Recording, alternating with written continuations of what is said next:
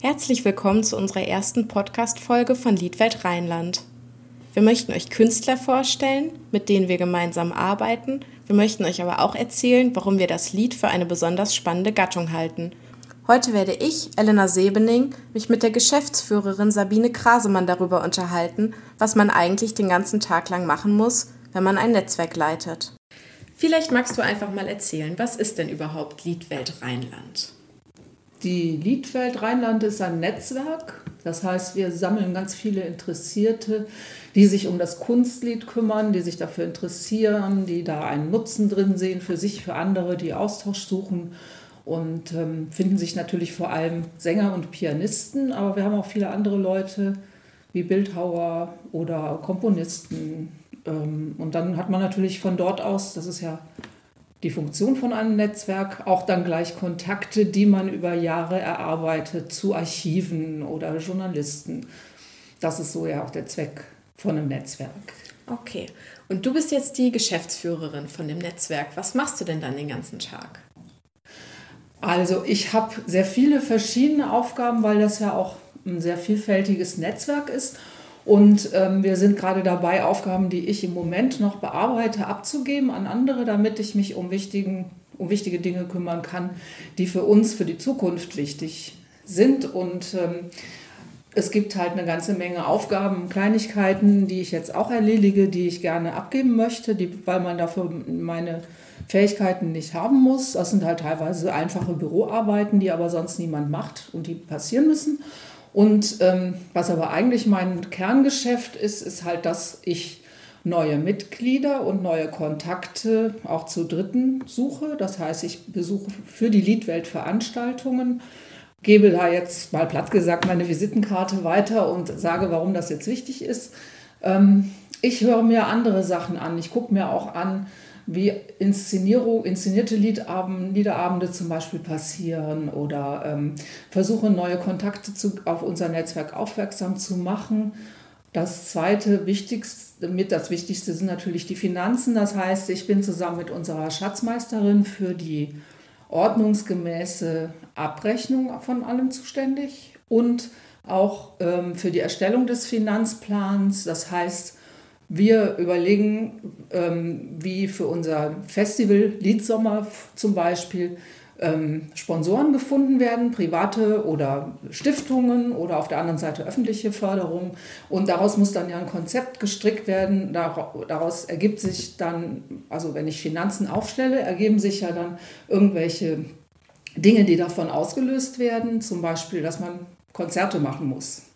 Was heißt, dass man dann wieder mit den Mitgliedern sprechen muss dass man überlegen muss, wie macht man dafür Werbung und wie ähm, entwickle ich Programme, die vielleicht Leute auch so interessieren, dass sie hinkommen. Dafür muss ich mich wieder bei Konzerten anderer informieren, außerhalb des Netzwerks. Das ist eigentlich so die Haupt, der Hauptkern, in dem meine Gondeln sich so in meinem Geschäftsführerleben drehen. Wenn du jetzt sagst, Konzerte besuchen, das heißt, wie oft bist du privat auf Konzerten? Also es ist ja immer so ein bisschen privat, Schrägstrich, Recherche und, und wieder was daraus ziehen. Aber kann man das irgendwie festmachen? Das Finanzamt meint, dass 60 Prozent meiner äh, Veranstaltungsbesuche privat seien. ich bin der Meinung, dass 100 Prozent beruflich sind, ähm, weil es ist halt schön, wenn ich etwas schön finde und es mir Spaß macht. Äh, es kann auch sein, dass ich mal vier Stunden mikrotonale Musik hören muss, die ich schrecklich finde, weil ich hinterher noch Leute treffe. Deswegen finde ich, kann man nicht Privat und Beruf da so als Maßstab nehmen, aber äh, ich würde sagen, es sind so zwischen zwei und sechs bis acht Veranstaltungen im Monat, die ich für die Liedwelt wirklich, also wo ich hingehe aus Initiative für die Liedwelt. Ja. Das heißt, das ist auch ein Auf Zeitaufwand alleine von pro Veranstaltung, sagen wir mal pauschal vier Stunden, die ich der Liedwelt ja auch von meiner Lebenszeit bringe und es sind eben verschiedene Gründe. Manchmal besucht man ein Examenskonzert von der Hochschule hier, was ja unser Netzwerkpartner ist. Da geht es natürlich auch darum, Leute, die, äh, am, die jetzt Examen machen, ähm, ins Netzwerk einzubinden. Und ähm, kann aber genauso gut sein, dass man halt einen Liederabend auf einem ganz anderen Festival irgendwo besucht in der Republik oder im Opernhaus in Frankfurt von einem tollen Sänger einen Liederabend hört, bei dem, dem dann übrigens, auch wenn es weltbekannte Leute sind, oft nur 60 Leute sitzen. Also das ist da manchmal etwas merkwürdig, was man da so zwischen Qualität und Optik und Fangemeinde, was sich da so äh, abspielt. Auch das wieder ist interessant für uns, dass wir wissen, dass wir eben ein Nischenprodukt sozusagen sind, aber dass wir eben tolle Qualität haben.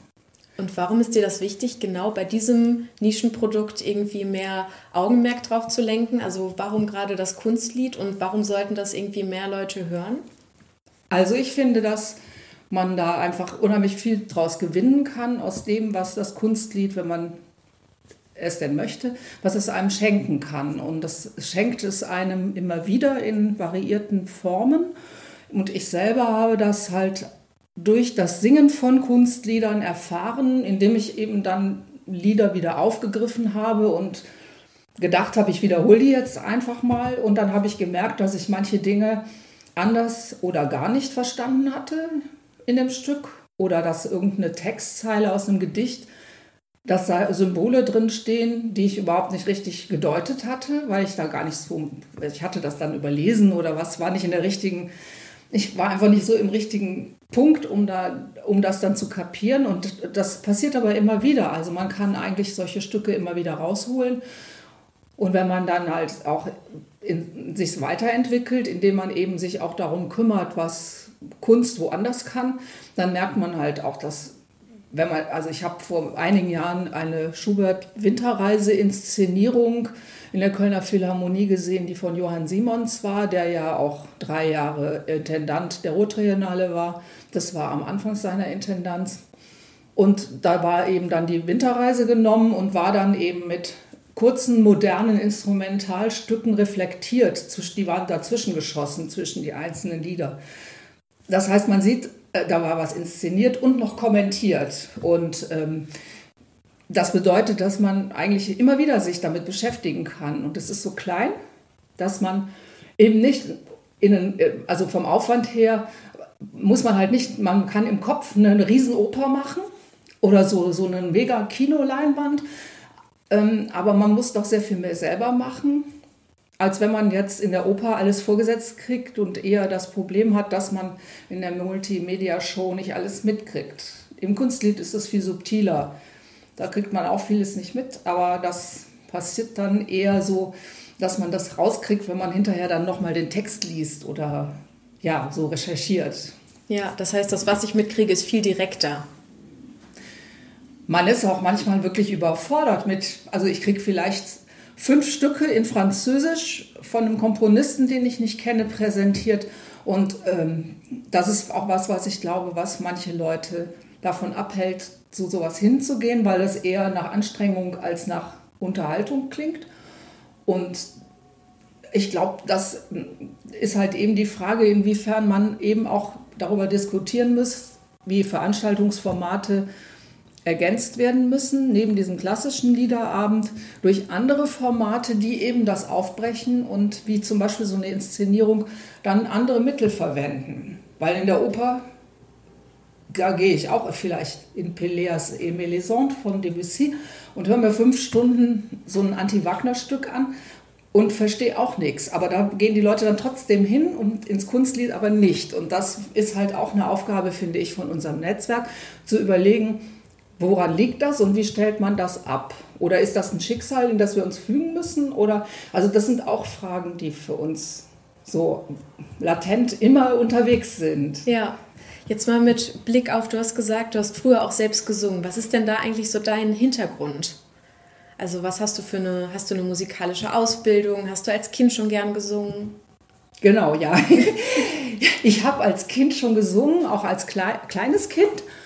Und ähm, das, wo das Ganze dann sozusagen ähm, in wie soll man sagen, geregelte Bahnen ging, war halt mein erster Besuch im Schulchor, wo ich halt, in, also wir haben halt einen dreistimmigen Chor, a cappella und auswendig gesungen, also meistens a cappella. Und ähm, ich war dann in einem großen Chor in Köln und habe dann festgestellt, dass mir das Singen total Spaß macht und habe auch eine ganze Zeit lang das studieren wollen und dann nicht getan, weil ich gemerkt habe, dass mich sehr viele Dinge interessieren Und ich wollte aber, wenn ich Sängerin werde, dann auch mich wirklich nur ums Singen kümmern. Und mir war klar, dass das kein Berufskonzept ist, äh, wenn man zu viele andere Dinge hat, die einen auch interessieren. Also insofern kenne ich das auch aus der eigenen Situation. Und ich habe danach dann weiter in Kammerchören gesungen und ich weiß halt auch, wie das ist, wenn man auf der Bühne steht als Sänger, also was um einen rum da passieren sollte oder auch nicht. Und das ist natürlich auch alles sehr hilfreich. Also um eben zu überlegen, wie man, ähm, wie man ein Konzert wo platziert und was braucht denn das Konzert, ja. damit es funktioniert, damit ich es als irgendwie was kommunizieren kann, was auch rund ist. Das heißt also, jetzt verknüpfst du eigentlich in deiner Position ganz viele Aspekte, was du gerade schon gesagt hast. Also all die Interessen, die du hast, das Organisieren und trotzdem noch mit den Leuten in Kontakt treten, die eben das machen, wo du auch hinterstehst. Genau, genau.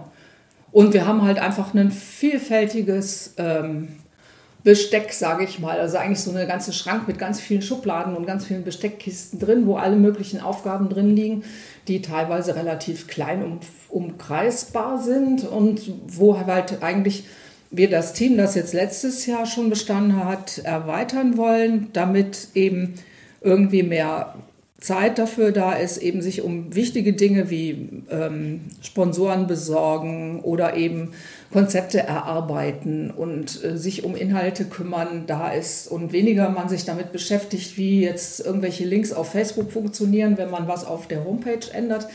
Ähm, also, dass man da einfach mehr für Routineaufgaben, dass die einfach passieren, da, dafür sorgt und ähm, das ist, glaube ich, was, was für uns auch als Liedwelt total wichtig ist, dass wir so einen Unterbau haben, der halt eigentlich ähm, in so einer Monatsroutine läuft und der permanent dafür sorgt, dass ähm, die Welt von der Liedwelt hört. Und das ist halt einfach die Geschehnisse in der Liedwelt, die von unseren äh, Mitgliedern kommen, auch im Idealfall an uns geschickt werden. Hallo, ich habe ein Konzert nächsten Monat ähm, und könnt ihr das bitte weiter kommunizieren? dass so eine Information löst bei uns einen bestimmten Mechanismus aus, mit dem wir uns darum kümmern, dass von unseren Mitgliedern die Leute auch eine Pressearbeit bekommen zum Beispiel. Das heißt, wenn ich jetzt selber Künstler bin und ich höre jetzt gerade diesen Podcast und ich habe noch keinen Kontakt zur Liedwelt Rheinland, dann sollte ich jetzt aufhorchen und in der nächsten Woche mal eine E-Mail schreiben. Ja, genau. Die, die Kontaktdaten, die stehen auf unserer Homepage und da steht auch, ähm, man kann da ja auch, die ist jetzt im Moment etwas Baustelle noch, weil wir einen Relaunch machen und ähm, wir wollen dort halt alle Mitglieder präsentieren und eben auch die ganzen Veranstaltungen, die wir haben, aber eben auch die Serviceleistungen, die die Liedwelt für die Mitglieder bietet, aber auch für also diese Kommunikation nach außen, die ein Netzwerk macht. Dass man eben mit anderen Festivals oder mit Kompetenzen aller Art spricht, sei es mit äh, dem Frauenmuseum in Wiesbaden oder ähm, irgendeinem Büro für Kulturarbeit in keine Ahnung wo, die dann, die vielleicht mal Briefe von einem Komponisten gesichtet haben. Also alle solche Dinge sind ja eigentlich sind irgendwie so erahnbar, zumindest auf der Homepage, denke ich. Ja. Was würdest du jüngeren Menschen mit auf den Weg geben? Warum ist es das wert, sich mit dem Kunstlied auseinanderzusetzen? Ja, das Kunstlied ist eigentlich so wie viele klassische Musik etwas, was so eine Art Dauerbrenner ist. Das heißt, dass man eigentlich als junger Mensch mit dem Kunstlied die Welt immer wieder neu entdeckt oder erfindet. Also je nachdem, als passiver Zuhörer entdeckt man sie eher. Und wenn ich aktiv Musik mache, erfinde ich ja eher dann die Musik, mit der Musik meinen Stil. Also es ist eigentlich wirklich ein, ein wunderbares Mittel, um auch irgendwie über sich selbst und was man so denkt, was rauszubekommen, wenn man sich mit den Themen beschäftigt, die in diesen Liedern drinstecken können. Okay, super. Ich würde sagen, unsere Viertelstunde ist um und dann hören wir uns nächsten Monat wieder. Auf jeden Fall. Vielen Dank. Alle weiteren Infos gibt es unter www.liedwelt-rheinland.de.